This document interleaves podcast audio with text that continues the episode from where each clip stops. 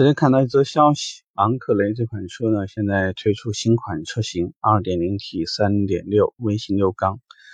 那车型的最低价格三十万零八，哇，这个价格真是让我大跌眼镜。因为在当年来讲，你店里面要有一台昂克雷，这是一件让人非常崩溃的事情。毕竟讲那个时候的零售指导价格还是五十多万、六十多万的车。但是回过头来来看。啊，你通过这个传奇会去做 GS 八，可能再去看大众的途昂，严格意义上来讲，会有一种感觉，其实选择一台车，其实就是在选择一个阶级。你认真的去理解这件事情，比如说，如果你持着三十多万、四十多万，你觉得你真的非得买大众的途昂吗？你觉得现在又有多少人真的会拿着五十万的价格去买一台昂克雷呢？这个我相信都是主机厂为了市场的一个非常非常理性的选择做出的调整。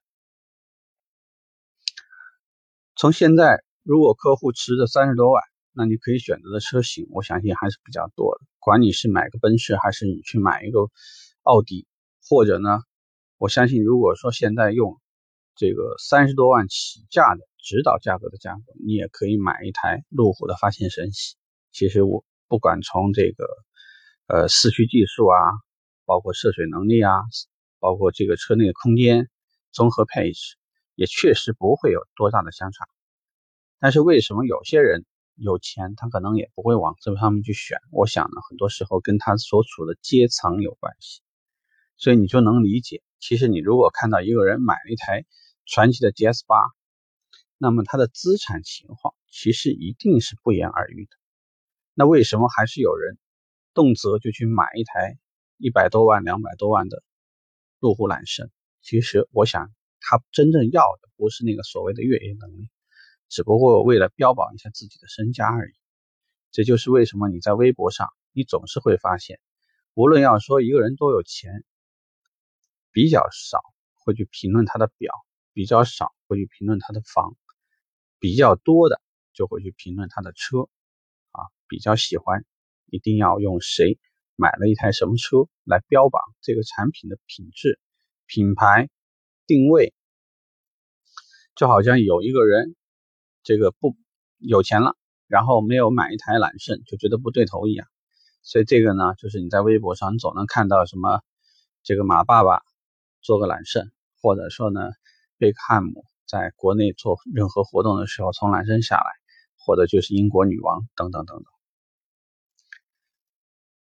这个如果说你对应到产品来讲，每一个产品对应的其实不是一个所谓的潜在需求，更多的是一个阶级、一个阶层。无产阶级会选择的车，就是以国产品牌十万块上下为主。那些上不上下不下的中产阶级，目前就是在纠结国产品牌中定位略高、配置较完善和合资品牌当中终端配置中庸、减配，很少交追求豪华配置，轴距也未必说经常会往那十四万、呃十五万以上去走。真正说条件略好。追求一些小资氛围的人，才会习惯往那二十来万的车里走。即使这样，他们还依然处在中产阶级爬坡的那种状态。真正意义上比较有一点钱，会去追求豪华品牌的人，就是那些平时已经习惯在各个方面去追求奢侈品牌的人。如果你用一支笔，你都不用灵美，或者不去买一支稍微好一点的、好一点的。用包都没有一个拿得出手的品牌包，皮带也不是很讲究。其实你觉得这样的人买一台豪华车的可能性有多大呢？就代表没有介入到这个阶层，所以一切的意识形态，包括考虑事情的方式方法，它会有很大很大的差别。所以这就能代表，当一个人进入到你所销售的品牌展厅时，他就是那一类的人。它才会成为你的用户。其实，产品的定价、产品的品牌和客户的所处的那些社会背景、阶层、消费能力，甚至是教育程度，很多方面真的是息息相关。所以理解了这一切，你就能理解，其实为什么有的时候呢，有些品牌好卖，如果你认真观察，它的消费群体其实是非常非常高度相似的。包括对于这家门店的销售顾问的要求，要求专业还是什么都无所谓，只要有价格就行。这个也能解释，有一些品牌销量很高，但是如果你认真的去观察他们的销售能力，所谓的需求分析能力，所谓的试乘试驾能力，其实未见得非常好。呃，我想呢，从从业的角度上来讲，因为很多人对很多人来说，可能卖车只是你一生当中。起头的第一份工作，或者是第二份工作，所以还有很多东西可以学习。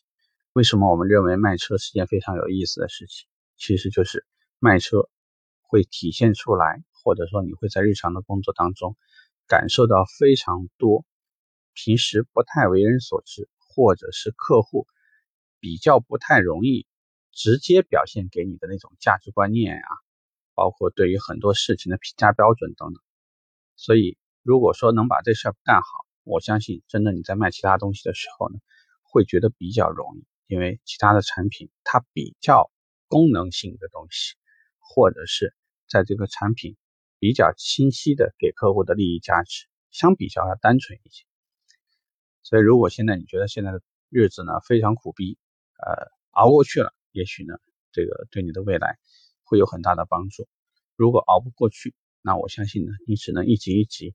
会从一些这种目前的合资品牌，甚至往国产品牌走，甚至往国产品牌再往二三流的